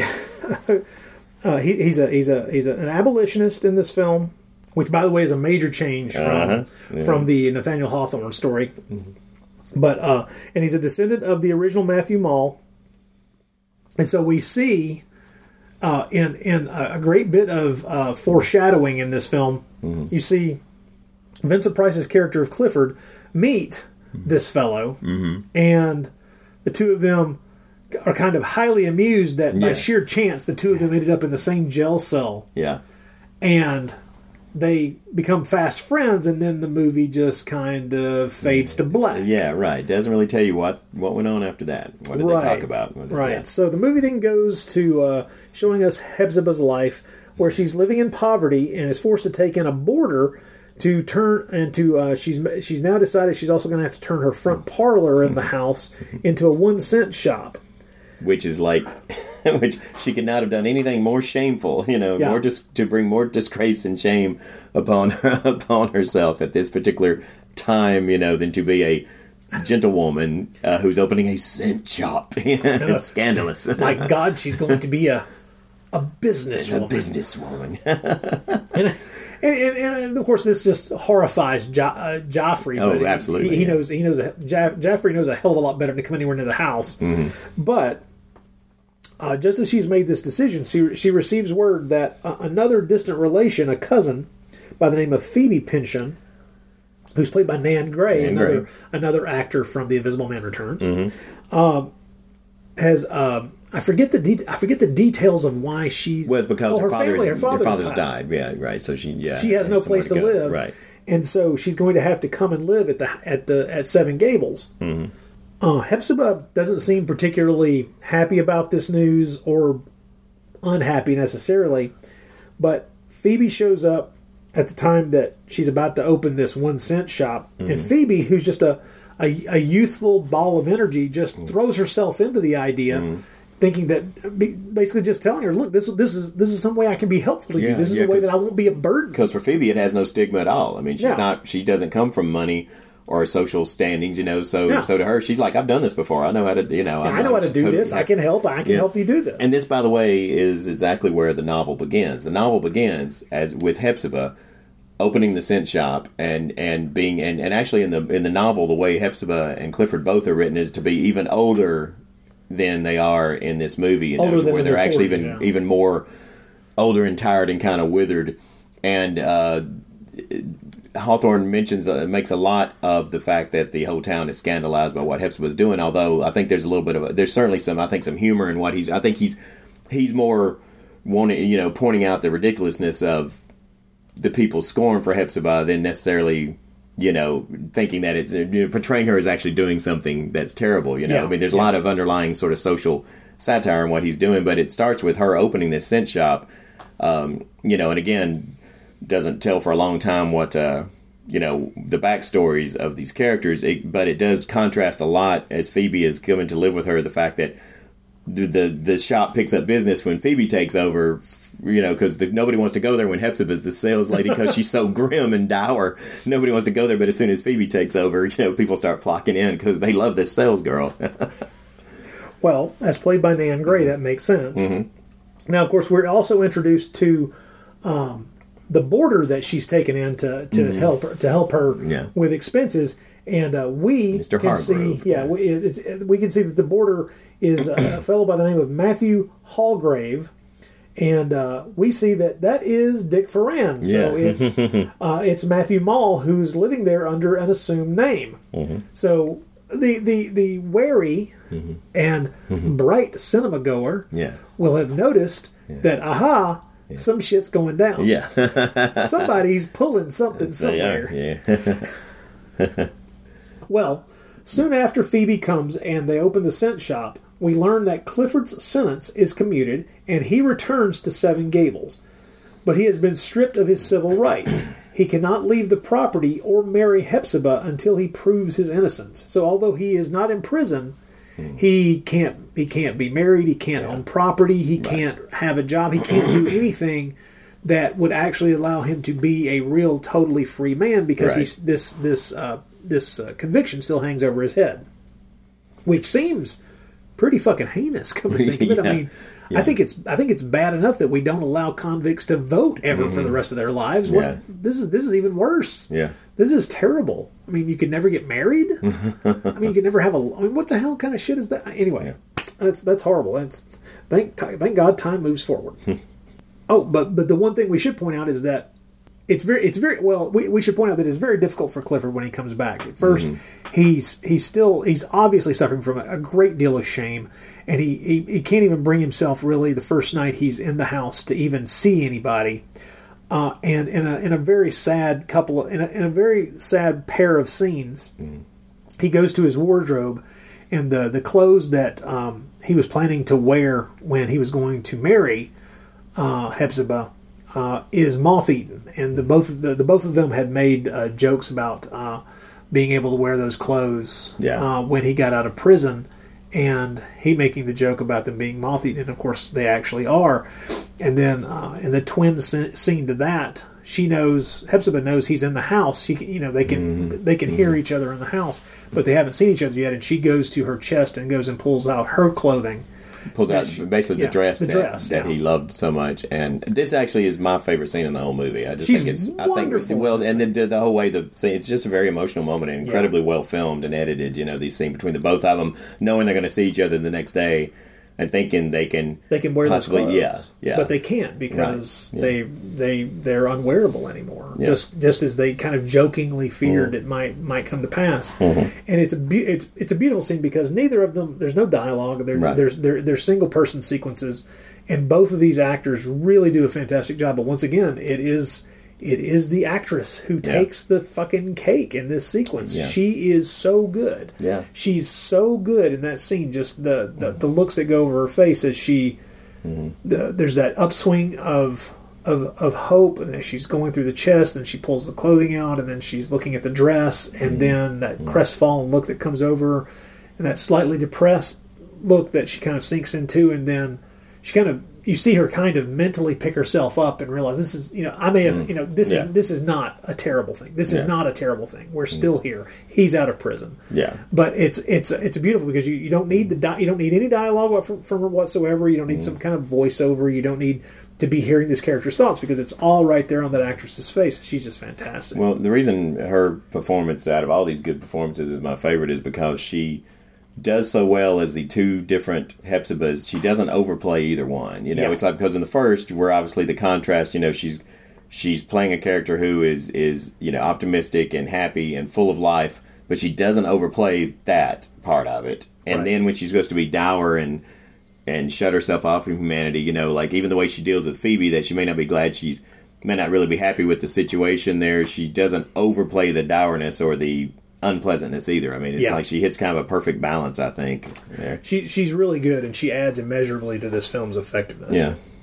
Well, also we should note that uh, a romance that seems to be blooming between Phoebe and Matthew. Mm-hmm. And uh, that will, I'm sure, because this is a gothic romance of a type, Mm-hmm. bloom into something interesting later on. Mm. Well, the legend of the hidden land grant resurfaces, and Matthew spreads the word that Clifford has lost his reason and is searching the house for the document. Mm-hmm. He plants a story in the local newspaper. It's mhm. pretty fucking clever. As, Yeah, soon, as, is, soon yeah. as you know these two men are in the house Yeah. and are not, you know, slapping each other on the back and making note of the fact that they know who each other are. Yeah. It's like, oh, they, They're they, they're making, they something, got something planned. Well, this this news intrigues Jaffrey, who becomes determined to take possession of Seven Gables and find the document himself. On the side, the sly Jaffrey has also duped the local deacon, uh, played played by Miles Mander, who I, Mhm, is an actor mhm. I truly love. Yeah, yeah, I do too. Um, uh, he's he's he's he's duped the local deacon, who's the treasurer treasurer for the local anti-slave society, into investing the five thousand dollars of the society's that of the, the, the society has uh, has raised to um, work against slavery. He's convinced him to invest this money in a uh, what turns out to be an illegal venture, because that he'd be able to make make Mhm. more money Mhm. and put that money back before it's ever missed. And I think this is great for two reasons. One, it adds you know it, it adds another element as the uh, as the the third act rolls Mhm. into view, Mhm. but it also points out that this is exactly the kind of shit that got them into bankruptcy in the first place. Right, right. And as if we didn't hate Jaffrey enough, you know, the fact that Yeah. he's stealing money from, you know, anti-slavery, from an anti-slavery movement. I mean, I mean, what a piece of work. what a piece of scum. but just a quick aside: the the guy who plays the deacon uh, is played by Miles Mander, and Miles Mander is uh, an actor that I tru- truly love seeing pop up in things. Uh, recently, we, uh, the, my girlfriend and I watched uh, the serial um, Daredevils of the Red Circle. Oh, that's so much fun. And Miles Mander uh, gets to play. He kind of gets to play both the bad guy and Yeah. kind of the victim of the good of the bad guy in it. He does, yeah. And he's really, really great. And He I think. I think he just popped up in a, uh, a Tarzan film we watched a few nights Oh, ago yeah. as well. it's just one of those things where you're like, or was it? No, it was a Robin Hood movie. He Mhm. popped up in a Robin Hood movie, Bandits of Sherwood Forest. And it's just, ah, yes, Miles Mander. Once you spot him, it's like suddenly you're having a Miles Mander's movie fest and you don't even know it.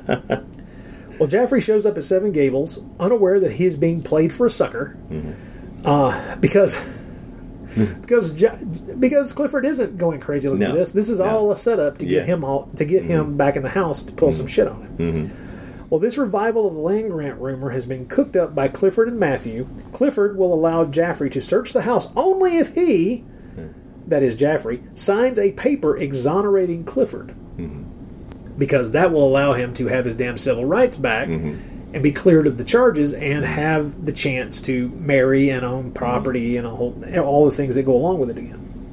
Well, the deacon arrives on the scene frantic. The abolitionists he has cheated are right at his heels, and he's demanding from Jaffrey, I need that money right now. I need mm-hmm. to be able to hand these people their money because they are about to use it and it's gone because I gave it to you.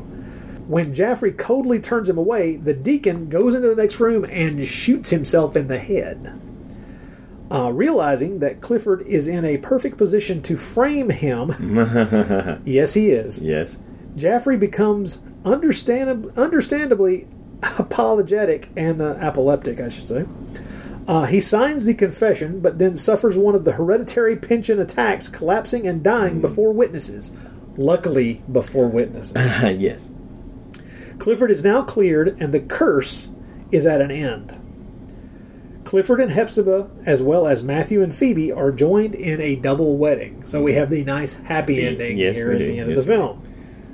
Now, But we, we have to say, as viewers, you know, if you have a heart at all, you're happy for the characters, Yeah, you yeah, know. yeah. So you're, yeah. and I think it is neat. Uh, at, at first, I was I, I wasn't sure how to take this, but as we have the final scene post wedding, we have the two couples getting into a carriage, and uh, the, the the family lawyer who's by- there and is expressing how happy he is right. that they're still there. The at first I was a little taken aback. I didn't think they needed to do this, but they for a moment they superimpose the the younger versions of of Vincent Price and Margaret Lindsay over themselves there in the Mhm. carriage, Mm-hmm. and then we're back to the the middle aged versions of them. And at first I thought that was that was Too much nail on the head or yeah, like a little, unnecessary. a little too much. But then at the same time, it's that last visual image Mm. that the director could put in the film Mm-hmm. that shows you that twinning, that shows you the, the two sides where Mm. it's, it's it's it's not good and bad. It's the it's the the the, the youth, uh, the youth and vigor versus the the the aged and wisdom because these people have been through so much and what has changed is not just their physical appearance but their ability to mm. face life in a way mm. that will be more long, will be more resilient in a mm. lot of ways than that youth and vigor might be able to carry them. Because yes if they'd gone off in their youth who knows what might have happened to them and it mm-hmm. might have been even more impressive. But having gone through all the shit Yeah. that they've gone through now mm-hmm. chances are good that these there's nothing really that can Yeah. that can can can destroy their lives from here on Yeah. out. They've they've kind of been pre-disastered. yeah, well, and there's certainly no question about. I mean, they've more than proved their their love or devotion to each other by what they Yeah. both suffered through just to get back to each other. So exactly. But I can see what you're saying. I mean, that is a tricky thing there too. It was not necessary. I like. I think the lawyer's last line of saying, you know, saying I'll always see you this way, and Yeah. Always see you as always. Is his way of saying that I can see that you were always meant to be together, and and and you're just trying to say like, don't worry about the lost years. You're still just as great together as you would have been then, you know. And that- Right. that that line helped to sell that visual thing a little bit there. You and know? without that line, it wouldn't have, wouldn't have Yeah, worked. yeah. But it is the it, it is one of the points in the movie where I can see someone criticizing the story as being kind of overly sentimental, hmm.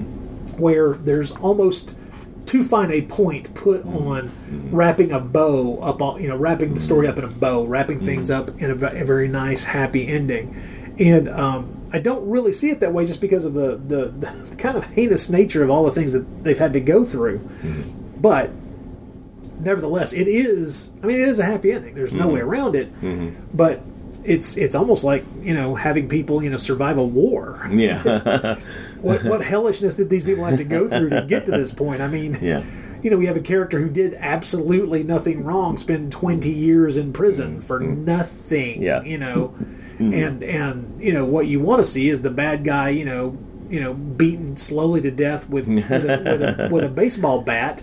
Yeah. and he does die, but it's once again, it's kind of it's kind of Deus Ex Machina. Oh, I mean- kind of you think? Well, yeah, okay, well, okay, it's, so it's well, not kind of well, Deus Ex Machina. uh, well, I was It's gonna- totally Deus Ex Yeah, Machina. well, well, it's it's. I realized, you know, especially the second time I'm viewing it. Of course, obviously, it's incredibly convenient that the guy who's going to accuse, you know, reveal what Jaffrey's been up to, runs in and does it right in right front in front of, of you know. yeah. Um, and it's interesting that he does it because really, as clever as Clifford and Matthew's plot was, we're sort of it's sort of seeing up until that moment that it's not going to work because Jaffrey Yeah. it's looking like Jaffrey's going to weasel his way out because it's looking like he's actually willing to not, you know, to give up the house and still lose it rather than exonerate Clifford. You know, Yeah. it just shows how much he hates Clifford. Or I think that more to, more to the point, the the the, the ramifications of going back on his word hmm. about that could be pretty steep.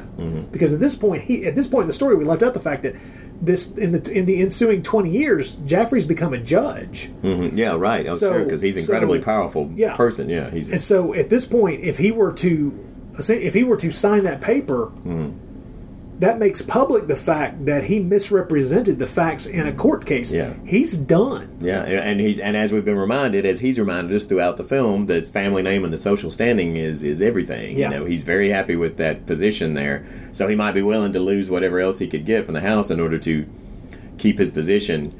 You know, and and not, you're right, not confess to that. Now, I I want to get your input on this, and and also people listening out there who've watched this film. I'd like to know what people think on the the one what you could say possibly supernatural not necessarily overly supernatural but possibly supernatural aspect of the whole film is okay. this death of Jaffrey because the way I mean you know in a way we've kind of been expecting something to come back around from the curse you've heard there Right, right. but a film that's really downplayed all the supernatural elements up to this point Jaffrey's death is he when he starts kind of going off the rails there at the end when he realizes he's about to be caught as he's dying, he's looking away. He's looking beyond Clifford and and Hepzibah and the other people in the room at something. It looks like he's warding off something that's coming at him before he Yeah. starts choking. Which I've wondered if I sort of felt like in a, where it's maybe hinting that he's seeing something that they're not seeing. He's seeing actually seeing some manifestation of, of something coming at him, and they don't they don't overdo it to the point where you can read it either way. But just the way he's not really looking directly at them, the way he's looking at something just Yeah. before he dies, he looks at something beyond them. Almost made me think they're trying to say that he's actually seeing something. Uh, where we would have assumed Matthew Maule, he's seeing Yeah. Matthew Maule coming at him or something. At, you know, Well, beyond that's, what's that's there. interesting. That's not how I read that scene. And Okay. that's, uh, it's interesting that you that you took that from it, Mhm. and I can easily see it as soon as you explained what you were talking about. I could see what you were talking about, but at the same time, what I took from that is it almost seemed to me. It, let's be honest, Jaffrey was.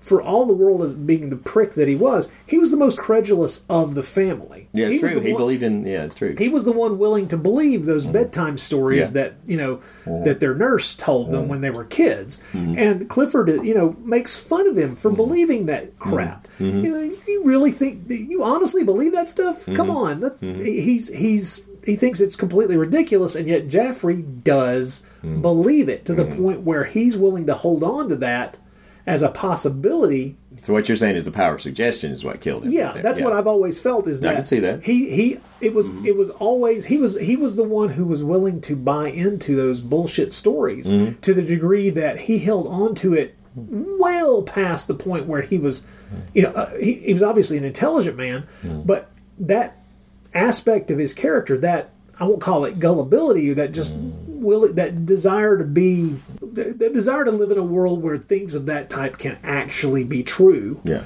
uh, I think made him susceptible to a lot of different things. And what I and I'm trying to remember, I thought one of the things that you're right, as he's kind of like look, he seems to really be looking past the people Yeah. in the room. Mhm. And there's a part of me that wondered, I couldn't remember, is there is there a painting of one of their ancestors on the wall behind them?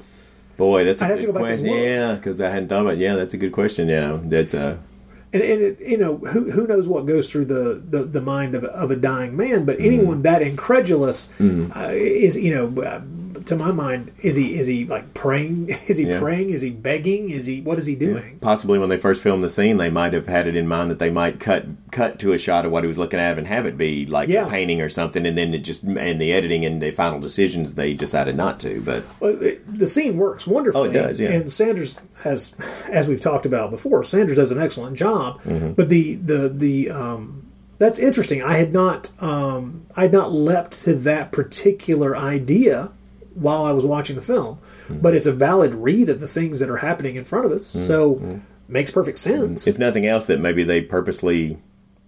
You know, want to leave it to to those possible Yeah, readings yeah. of reading it either way you want to. You know, is was there something actual supernatural there, or or or was it all in his mind? You know, Okay, well, th- that brings me to one of the questions that I wanted to ask you about the story and about the film specifically, about, the way the, the story told by the film, not Mm-hmm. Yeah. not Hawthorne's novel. right? But this is a movie that does seem to be without, really seem to be without a supernatural element. Right. There is nothing within it um, the that uh, points toward ghostly emanate, you know, Mm-hmm. ghostly emanations. No, no poltergeist, no knocking Right, in the right. night, nothing of that nature. As a matter of fact, the only uh, the only odd things that go on all all do seem to be trapped within Jaffrey's mind. Mhm. Okay, these are all things that um, are easily brushed aside not just by the characters, but by us as the viewers. It only it seems the only one who's fully buying into this stuff really is Jaffrey. Yeah. I mean, Hepzibah lives in that house alone for twenty Yeah, years, right. and Never, that you know that certainly is not something that's seeped into her consciousness. She doesn't Mm-hmm. have any of those fears or have any of those particular uh, phobias or or Mm-hmm. concerns. So I think it would be different, and it might even be a little bit more interesting if Hepzibah. This would make it a longer film, but if, but if Hepzibah had some had some moments of doubt, those years of being alone in that house, had some moments of doubt, some um, some questions, um, sounds that she wasn't sure of, movements of things in the house that she was sure that you know that she, Yeah. I was sure this was in that room or Yeah. whatever. Yeah. But since that the the movies it, it, it it leaves all those types of things out of it, Mm-hmm. what you're left with is just a straight ahead. Um, I don't know if you have you ever read any. Um, they were an entire genre.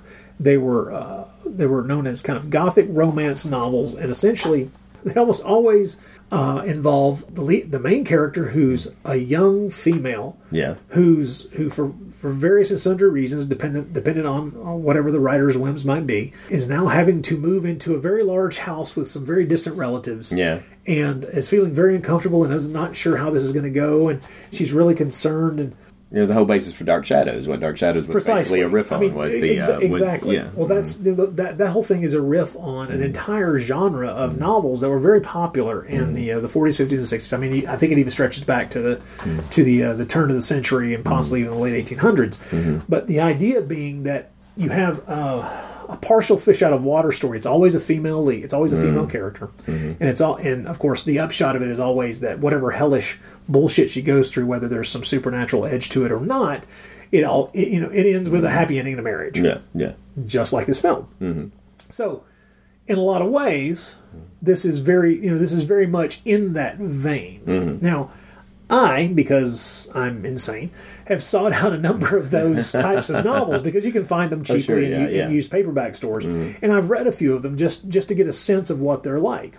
And there's a general sameness to them that's that's kind of neat. Uh, by the way, most of them seem to have been written by men, but using female pen names. uh, and they all do follow this pattern. The, not the pattern of the Hawthorne novel, but the pattern of this film. Mm. Okay? yeah. They seem very, very. I mean, even as they get jumbled around, because Yeah. what we have is the the young woman who comes to live in the house. That happens halfway through this movie, Mm. right? All right, yeah, she would normally be the main. She would normally be the main and- character, right? right? Yeah, yeah. And so all the, the entire story would be told from her eyes. In other words, right, the movie right. would start with Nan Yeah. Grey's character of Phoebe Arriving at this- arriving yeah. at the house, Mhm. and then learning all of this backstory, one way or another. But of course, if you do that, then you don't have a juicy role for Vincent Price, and you don't have, in other words, you don't have the, the first third of the movie. Yeah. Has to be told in flashback or be told just verbally Mm-hmm. what I think is weird is that I think, and I, I, I, I'm not knowledgeable enough about the whole genre to know this for sure, but I think that there's a whole subset of those types of novels that are essentially doing nothing but rewriting this 1940 film I think you're right. and That's kind a of like jumbling details around. Yeah. Now, I could be completely wrong about the, the, the starting point, Mm. what the, the real genesis of this Mm. kind of plot line or story in general. I, I could be I could be completely wrong. I'm not sure, but I do think it's interesting that that is. I mean, all the elements are Mm. Yeah. in this film, Mhm. but in different or in a different order with a Mhm. different main character. Yeah. And I've not seen one of those novels where the main character is the older character Yeah, yeah. she starts out as the young character, Mm-hmm. but it doesn't really fit. We still have that that that we still have that character who who gets dropped into all of That's this right. midway Yeah. through. That's Yeah. Phoebe. Mm-hmm. But then honestly, she's the character who kind of doesn't. I mean, she kind of gets short shrifted. She doesn't get a whole lot of Yeah. of screen time. Not that the character you know needs a lot of it, Yeah. but you could see how that character could have been expanded, especially Mm. considering that we're we're supposed to um, pay a little bit of attention and have a little bit of concern for the romance that develops between her and Matthew. Mm-hmm.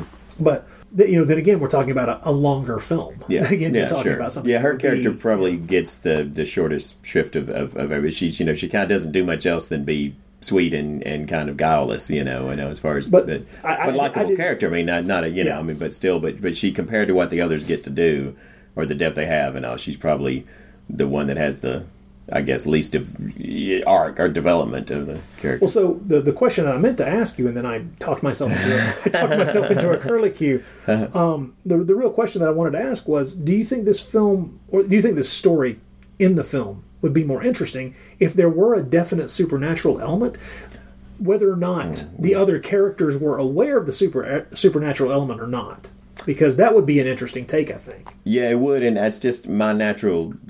That's the way I'm wired. It would be to say yes because I'm I'm ne- you know I'm I'm always I'm always a sucker for the supernatural. You know, I mean, Yeah. I, I, I trying to step back from it. I don't know that it would, im- would necessarily improve the film in general because I think the film is very fine for the story it's trying to tell. Yeah.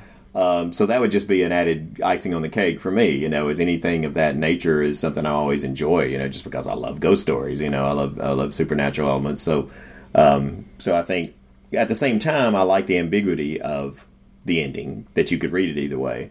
But I would not have minded a little more. And when I say a little more, just I mean I mean really little. You know, I wouldn't have minded just sort of a little extra layer of of, of, of a kind of ghostly presence going on there. Um, but but yeah, so just as a personal, it probably would have made them. It, would have enhanced the movie, but it didn't really need it for me because I enjoyed the movie very much as it was. How about you? What are your thing, thoughts? See, I, I, I kind of went back and forth about it because, um, like I said, I didn't see the the thing you described earlier when we have Jaffrey dying. Yeah. That did not pop into my head then, but I did think just because of the really fantastic set. I mean, Yeah, let's yeah. let's let's give you know full form and credit to, to the Oh, to yeah, the sure. excellent uh, uh, set builders for, Mhm. for Universal.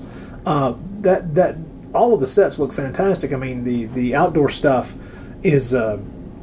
Is you know easily redressed stuff, but this set that's built for this, which got reused in other movies later on, Mhm. uh, this is a great interior set. Mhm, Uh, I do think it's funny that apparently uh, when they had cast Robert Cummings uh, to play the role that Vincent Price eventually played, um, um, the the the rumor I don't know how much validity to sus- to ascribe to this particular statement. Apparently, they had to slightly rebuild the sets because both both Price and Sanders because so- over six feet tall. I had, heard that. And yes. so, yeah, yeah. So, if that's true, that's kind of funny. It is funny, you know, but I think uh, yes, I had rather do that.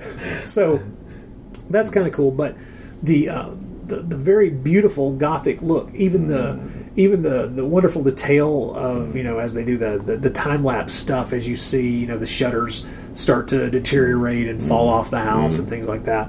Um, I, just, I, I love the look of the film. I love, of course, you and I have talked about this before. There's just something beautiful and and, and um, kind of all enveloping when you tell this kind of story in black in black and white. Oh, yeah, yeah. There's a there's an element that uh, that allow there's an element of black and white photography, black and white cinema that allows me to just sink into those stories, and it almost it, almost uh, passes over the threshold of my willing suspension of disbelief much faster. I just automatically Mhm, sink yeah. into Mhm. uh, the the joys of those kind of th- those particular kinds of films. Um, I, I I dearly love it, and it's very it's very easy for me to enjoy those kind of things. I know that's not true of a lot of people, and it's so Mhm. much so much sadder for them in my Yeah, opinion. yeah. But I do really enjoy. Well, first of all, like gothic type tales. Anyway, even Yeah. when there isn't a supernatural Right. element in them, Yeah, I love I love uh, the, the the setting. yeah, Uh, but uh, yeah, me too. Me too. I don't absolutely. necessarily need the supernatural element. Mhm. Um, it's it's honestly it's kind of interesting. I, there, there's a, my initial reaction. I'll be honest was. Yeah. Well, of course, there's no supernatural element. It's you know, it's it's a Nathaniel Hawthorne novel. you know, da da da da da da da. And then I thought to myself, well, that's not necessarily true. no, because he wrote some things that yeah, that uh, that, yeah. that low more overt and why not? If it's okay, I'll just use that as a segue into something I wanted to talk about here because. I think it's a perfect setup. Uh, speaking of Nathaniel Hawthorne and, and the more supernatural elements, uh, I want to thank uh, our, our friend Dr. Gangrene for the great, uh, you know, the, the film series he does on the films of Vincent Price, the YouTube series He's done. completed it, yeah. Yeah, I went back and just, just you know, as I was doing a research for this film, I went back and just watched his his short little uh, YouTube film on this film, and and for watching that, it reminded me. He reminded me by mentioning in the film that um, that Vincent Price had actually done this story twice because it's one of these segments of Twice, Twice Told Tales, Tales, which yeah. I had not watched in years, and I remembered it as being Nathaniel Hawthorne stories, but I had totally forgotten. You know that that, that was one of the stories they told, and um, It's a very different version of the story. They Oh, that's what I was. Yeah, Yeah. I was going to say it was because I, I um, you know, being a modern man, I didn't have time to read the whole novel, but I did have time to watch a thirty-minute segment uh, based on the film. So, but I was just curious to see. You know, my first thought was like, eh, well, obviously Vincent Price here is going to be playing the George Sanders role. He's not, but he is playing the heavy. He is playing the, the he is playing the, the bad guy in the in the story. well, Uh, this he's- is this is the late this is the mid '60s. So right, of course. and he's he's not playing Jaffrey Pyncheon. Uh, he's going by a different name, but he is the he is the family member returning to the house with his wife, actually, um, and his sister, who is not named Hepzibah. I don't believe. I forget what they call her, but it's not Hepzibah. His sister has lived in the house all these years. He's come back to the house to find the the treasure there. You know, to Yeah. find the okay. So at the time this was made, it probably won't surprise you to know that you know it has about as much to do with Hawthorne as the Poe films that Roger Corman had to do with Poe, but it's very Yeah. much a it's very much trying to be a Corman, you know, Poe film. Oh, yeah, Even though Corman doesn't do the film, it, that's what it was obviously made because of. And But so the is- story it- is yeah. talk about taking the supernatural elements and and bringing them to the forefront. In the novel, I don't even I don't think this is even mentioned in the movie at all. But in the in the novel, there's this continual mention of this supposed ghost that haunts the house named Alice. oh, okay. Uh, never really, and, and I think again, I haven't read the second half of the novel, but in just reading a synopsis of the novel, I think that throughout the story, you, they mention her more, and, and one of the characters, and maybe Clifford, or maybe the, maybe Har- Hargrove, or you know the Matthew Maule's descendant character, the Dick Foran character in the novel.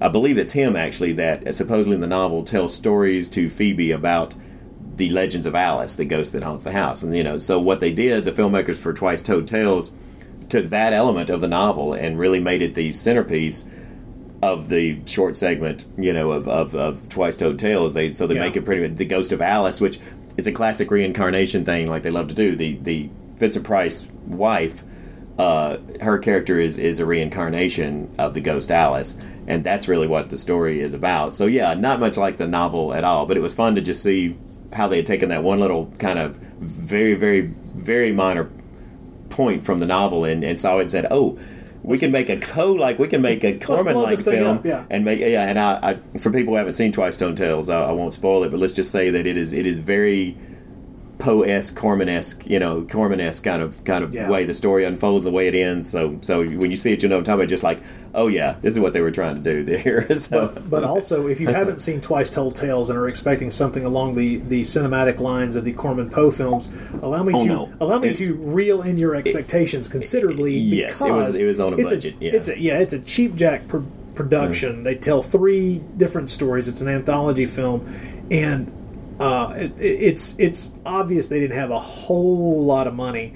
And uh, those the, the beautiful one of the things I dearly love about all of the Corman Poe films is the cinematography Oh, of yeah, those movies. yeah. And uh, Twice Told Tales, my memory of it, I haven't rewatched it in several Mm-hmm. years, but it's just an incredibly flatly lit thing. Yeah, it doesn't have any. It doesn't pop off the screen like Yeah. the Corman film. It's. I enjoyed the film. What it was neat to watch because of the stories they chose to do, and as you said about Hawthorne, is you don't think of Hawthorne as necessarily associated with the supernatural, but the other two stories they do, which is Rappaccini's daughter, and I can't think of what the name is the first one they do, the one's got Sebastian Cabot in it. But those stories also, I, if you don't want to say they're necessarily, they're not necessarily supernatural, but they definitely have elements of the fantastic in both Yeah. of them. Uh, Rappaccini's daughter is almost almost science fiction, really, in a way, you know. So it's um, those are kind of, uh, I think, examples a little bit more of that side of of Hawthorne. But it was fun to go back and just watch the film again because I hadn't seen it in years, and it was just fun to see the how to, you know uh, how totally non not the House of Seven Gables that story is. Well, um, this is a film uh, that I that I really really like. Me too. Uh, it's not one. I like I say I I'm on I'm a little on the fence about whether or not. Um, to, to recommend this to people who are big Universal horror fans, Yeah, right. Because It's- I don't know that it necessarily fits. Much like Black Friday, I'm not. I mean, even though it, even though Black Friday has Karloff and Lugosi, Mm. it, it, it's it's it's not going to be the, as pleasing as some of the other films that Universal Mm. Oh, that, yeah. that would be considered a Universal horror film, and I think this kind of fits that same bill where you're like, it's of a piece with those movies. It's Mm. very, it's very, uh, very much something that if you enjoy those, you might enjoy this. Mhm. But I have the feeling that it's um, the the period setting, the the the gothic tone, the type of story it is, and the way in which it is told might not necessarily really connect with a lot of people who are looking for something along the lines of of Son of Frankenstein or Son of Oh, yeah, Dracula, yeah. some you know Wolfman, one of those movies that mm-hmm. are that were also produced in the in the few years around this time, mm-hmm. and so I, I think it's a it's a good film, but I think it's one that I would more readily recommend mm-hmm. to either someone who is a big Vincent Price fan and therefore they would have that kind of a hook Yeah, that would, that would bring them in, someone who is actually more of just a fan of cinema from the 1940s. Yeah, yeah. Uh, I think that they, you know, or maybe they're fa- fans of uh, literary literary adaptations, maybe, Mhm, yeah. uh, because that, that's that's something where you can really kind of sink your teeth into it. But for Mhm. Universal horror fans, I think um, there's a boy. I don't want to come off sounding as as mean spirited as I was about to, but there's a there's a certain closed minded nature to a large subset of Universal Universal horror fans and horror fans in general, where something that's uh, of this type won't necessarily be pleasing to them. Yeah, yeah. And I'm not trying to be insulting. I'm just trying to kind of give uh, you know fair judgment to people who are kind of standing and staring at this and wondering if it's something they want to pluck off the shelf. Yeah, yeah. It's uh, it's something that I think is a is, is a is a good film. As a matter of fact, I would give it somewhere between a seven and an eight out of ten. I think yeah, I think it's eight's about good. where I got fell Yeah. on it, fell with it. Yeah, It's it's it's it's a it's a good film, but I don't know that it's the kind of thing that will appeal to most Universal horror fans. And I Mhm. think that's uh, I'd love to be proven wrong on that. yeah, yeah, But I that's just the sense that I get from it. yeah. Uh, something I liked. this this is a phrase that I've used a lot. It's something that I really like, but I don't think you will. so, uh, I, yeah, I- and, I don't no, I see what you're saying. No, I agree because yeah, if, if you're typical, and we hate to use that word, but if there is that that kind of commonly somebody going into it thinking they're watching oh a great Universal, you know, it's a great old Universal horror film, then yeah, you might be disappointed because it's it's it's Yeah. you know because there's just not much in the elements of the fantastic or supernatural Yeah. in it.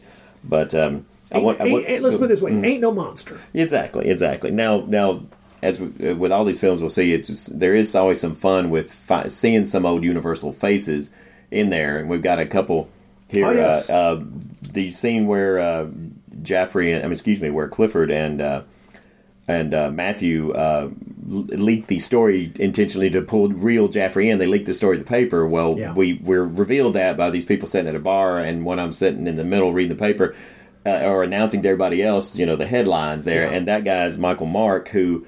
Uh, most Universal people, he was in several Universal films, but the what people mostly remember by is from uh, the original Frankenstein. He's the father of the drowned girl who carries her through the village Yep. there, and then also another character that I always enjoy. Come on. He's kind of like the guy who's built to basically was built to play a butler. Is Edward Edward Norton Ed, Edgar Edgar? I'm sorry, Edgar Norton. Who uh, he plays? He plays Jaffrey's servant, who has a great name, Weed. You know, Yes. and I love that. He also played uh, Benson in Son of Frankenstein, and he played Poole in Doc- in the 1931 Doctor Jekyll and Mister Hyde. Uh, he was also in Dracula's Daughter, but uh, yes, like I said, the man who is eternally condemned to play to play a Servants. butler, servant. Uh, but it's fun seeing him. Um, come on, my favorite, my favorite. well, you're gonna say Cecil Call- Calloway? Or, No, no, no. I'm going to say Alan Napier. Oh, oh, that was my next one. I was going to go to Cecil. Yeah, so, so Cecil Kellaway, we love him. We talked about how much we love him in, in, in Invisible Man Returns. He's good in this, like he's good in everything. His character's a little Yeah. bit more, mi- you know, not quite as much as part of the story, but his parts are very important. And he still is just always so much fun when he's on screen, Yeah. uh, even as the role of just kind of being the Clifford's lawyer. Um, he still has that kind of twinkle in his eye, especially when he's he's he's sticking it to Jaffrey. You know, when he comes Yes. in and he knows that he's about to take Jaffrey's He's about house away yeah, from him. You exactly. know, he's, he's, he's, he's, about to he's about to drop a he's about to drop a, a, a figurative house on this asshole. And yeah, Alan Napier. It's uh, once if you want to see how versatile Alan Napier is, just watch these two films we've covered. Oh, I know, because yeah. he plays the uh, despicable henchman of uh, of the villain in um, in Invisible Man, Man Returns. Returns. Here he plays the neighborhood mailman. you know. Who's just a lovable character. Uh, yeah, so it's uh, uh, really gives you if you if you think of him only as uh, Batman's butler, you know, then then you this is more you learn a lot more about him in these roles. Well, what, what's funny is that I just watched uh, just last night. We sat down and watched uh, the Lex Barker Tarzan film Tarzan's Peril. oh yeah, Uh, and Alan That's Napier, right, he is. Alan He's- Napier has a great role in that. The first third of that, it's it, just yeah. another one of those things where it's just like I can watch Alan Napier yeah, do anything. He's very good. yeah, yeah, he's just a blast.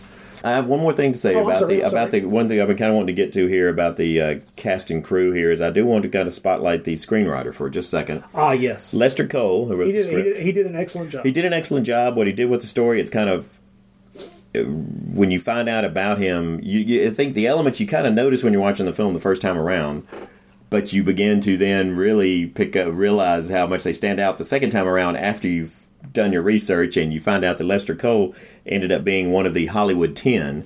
Uh, um, who were uh, uh, blacklisted uh, in the McCarthy Yeah. era, and uh, because of his liberal politics, and um, you then you go back and you watch the film again, and you and you you see how much of this is scattered throughout the film, how much of his his views are, are spoken through his characters and through story elements that are not in the original novel.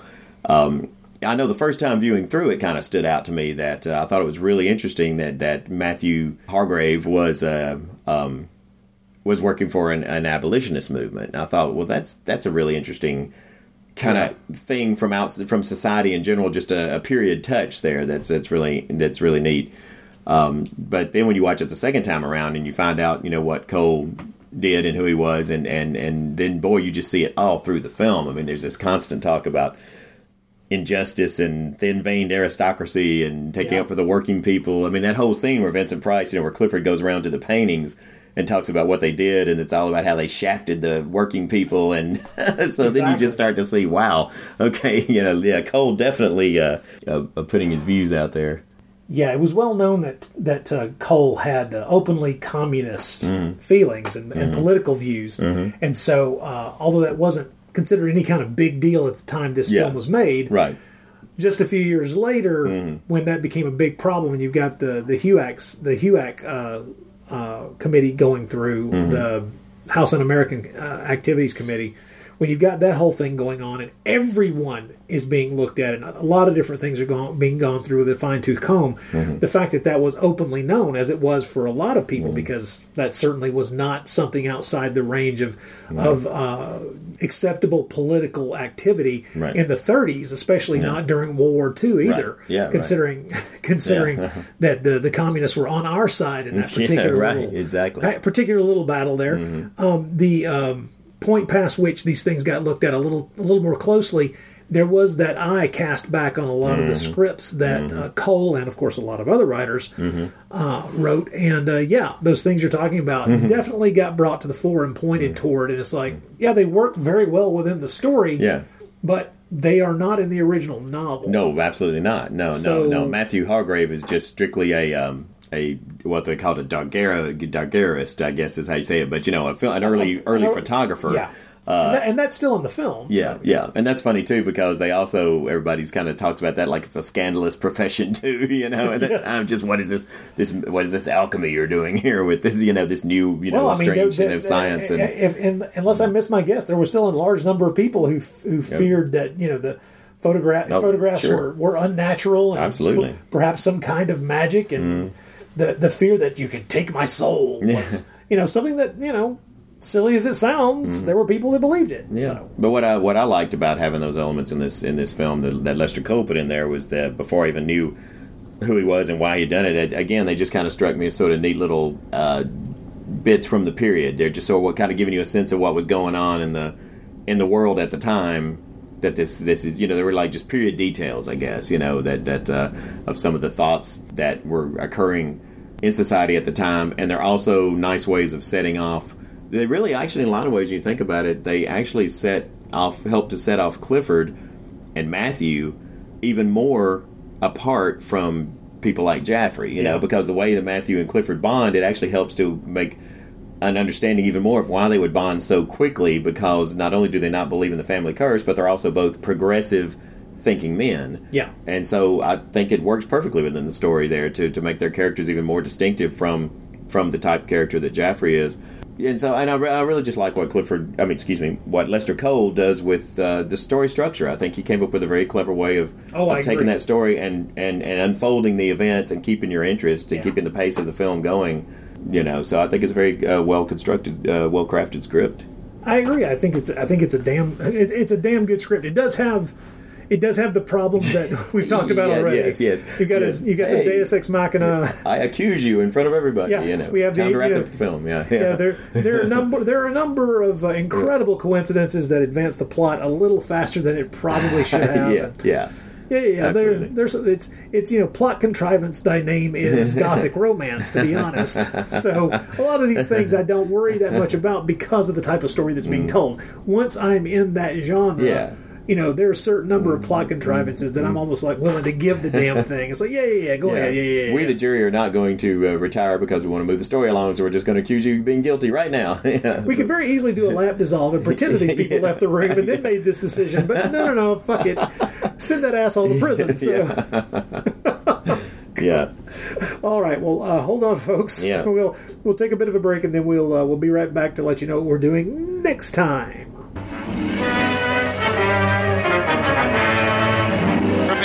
A spine tingling, nerve shattering podcast featuring all your favorite monsters. You won't believe your ears when you listen to Monster Kid Radio. Hear your host, Derek M. Koch, and his ever rotating stable of guests discuss your favorite classics and sometimes not so classic monster movies. Subscribe to Monster Kid Radio through iTunes or Stitcher, or visit monsterkidradio.net before the next weekly episode of Monster Kid Radio. Go through the archives for interviews with Sara Karloff, Victoria Price, and Joel Hodgson. Listen to discussions about movies like Creature from the Black Lagoon, Island of Terror, and King Kong. And don't forget convention coverage from Monster Bash and the H.P. Lovecraft Film Festival, Classic Monsters, Modern Talk, and the head of Rondo Hatton, only on Monster Kid Radio. All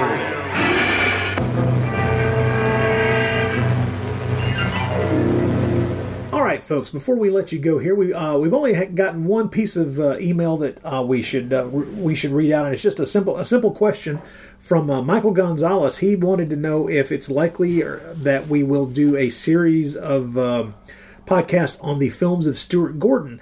And I say uh, I don't know if we'll definitely do just Stuart Gordon films, but I do have the sense that because I've huh, possibly overcommitted to uh, doing a bunch of uh, post reanimator H.P. Lovecraft adaptations. Mm. I got the feeling Stuart Gordon is going to pop up there pretty hard. You would think, yeah. Uh, because, well, you know, there's you know, there's a few floating around there uh, past Reanimator that we'll talk about. I, I could talk about Reanimator all day long and from beyond, but huh, nevertheless. So I don't know. Uh, definite, definite. I love Stuart Gordon's work. Uh, not all of it. I'm not a big fan of. I would, yeah, I mean, I, I, I do on, on the whole. I liked a lot of his stuff, but you're right. I mean, it was you know, he, not not certainly not everything that he did. You know, did I like, but Yeah, uh, I, I need to rewatch Castle Freak because I remember thinking it was garbage. Um, Castle Freak. Yeah, it's been a long, I mean, years since I watched that. I, I probably should rewatch it too, just see. But uh, I sure I remember thinking it was crap. I think maybe I was maybe I, I was did actually- expecting too much yeah. because it was it was it, it, it was a kind of a so so many people involved in Reanimator were back. Mhm. You know, Re, Reanimator and From Beyond, both of them. And it was kind of a reuniting of the, you know, a Mm, Barbara lot of the cast. Jeffrey yeah, exactly. And I, I don't know. Well, I, uh, I I do recall uh, liking his version of Pit and the Pendulum. Uh, it's, it's been been a year since I saw that too, but the one with a uh, lot of La- years with Lance seen and yeah. I, I do I do remember seeing that. I enjoyed that one too, so I need to I need to watch yeah, that one yeah. again. But well, hey, listen, if you ever talk about uh, if you ever talk about the Resurrected, I want to sit in on that one. So that, Uh, that- yes, that- the resurrected is absolutely that's that's the gem Mhm. in that whole that whole crown. I think that's just an amazing an amazing film, and yeah, I think that maybe um, you know the person who is trying to put you up to this, who shall remain nameless, pun intended. Uh, uh, uh, he's he's probably going to force you to slog through it chronologically because he'll want you to have to talk about all those horrible film, the, the bad ones. You know, Well, like, before we- you we can don't, we get don't to have the. to we don't have to leave him nameless. we can name the bastard. all right, It's court. Court, court. You're the one who want, wants wants poor Rod to have to do this. Uh, Uh, you know, it, honestly, there's a part of me that thinks it might be fun Oh, because sure it would be. I, I so I so desperately don't want to waste my time talking about movies that I thoroughly despise or hate. as much as our listeners love to put it, have us to be in that position, I there, love to hear us do that. There's yeah, I think there's a great joy in listening to me as you know, moan and groan as if someone's inserted a knife in my ribs. But it's not it's not exactly what I want to do. But Stuart Gordon discussion may happen. I'm not sure how quickly. So thank you, Mr. Gonzalez. Uh, but uh, right now, we just want to tell you that uh, the next time Troy and I sit down to do another episode of the Bloody Pit, we'll be continuing the 1940s Universal Horror series, and the next one up is one that I'm very excited for because it is the start of uh, one of my favorite little uh, undersung and not necessarily uh, very liked series within the Universal Horror Pantheon. It is uh, the first of the four mummy movies made in the 1940s by Universal Studios. It is The Mummy's Hand. And for the record, we're still in 1940. We haven't, Yeah, we haven't made it. Uh, that, Yeah, that one came out in. September, I think September 20th, 1940. So no, Yeah. we have not gotten to 1941 yet, and I don't know that we will this calendar year. Yeah. So there.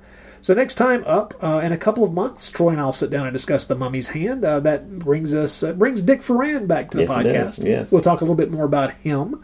Uh, this is definitely the movie that I know him from the most. But it also has a number of uh, returning Mm-hmm. Yeah, returning players and Mm-hmm. some uh, some people that it's always fun to see. Cecil Calloway has a great role. Yes, he does. Cecil Kellaway. Pardon. Killaway, yes. Uh, mispronounce his name. I'm good at that. I mispronounce Mm. names constantly. But uh, until then, oh, and oh, should, we should say, uh, if you want to uh, write the podcast, the email address is thebloodypit at gmail.com. Drop us a line. Let us know what you think. If you've got any ideas for shows that you would like to see us do, or if you've just got some questions about whatever the hell we talked about this time around or any other previous show, please let us know. Absolutely. Ah, well. So remember, join us over on the uh, the Naschycast feed uh, very soon for another episode of the Bloody. Well, not the Bloody Pit. The what was I Beyond Beyond Nash. Beyond Naschy. Oh man, now I'm all confused. Uh, you know, the sun's gone down and I'm starting to pass out. But it's uh, we'll, be doing another Beyond Naschy episode over there. We've got an episode coming up that focuses on the uh, well, it's probably already out now that I think of it. The three uh, three favorite Spanish horror films that do not involve Paul Naschy, and then after that, we'll be talking about the film A Candle for the Devil or the oh, what's the other title? It happened at Nightmare Inn. It happened at Nightmare Inn. So uh, set, settle in for that. Uh, there are other surprises coming, and uh, thank you very much for listening. Yes, as always. I am Rod Barnett. I'm Troy Guinn. We'll talk to you next time.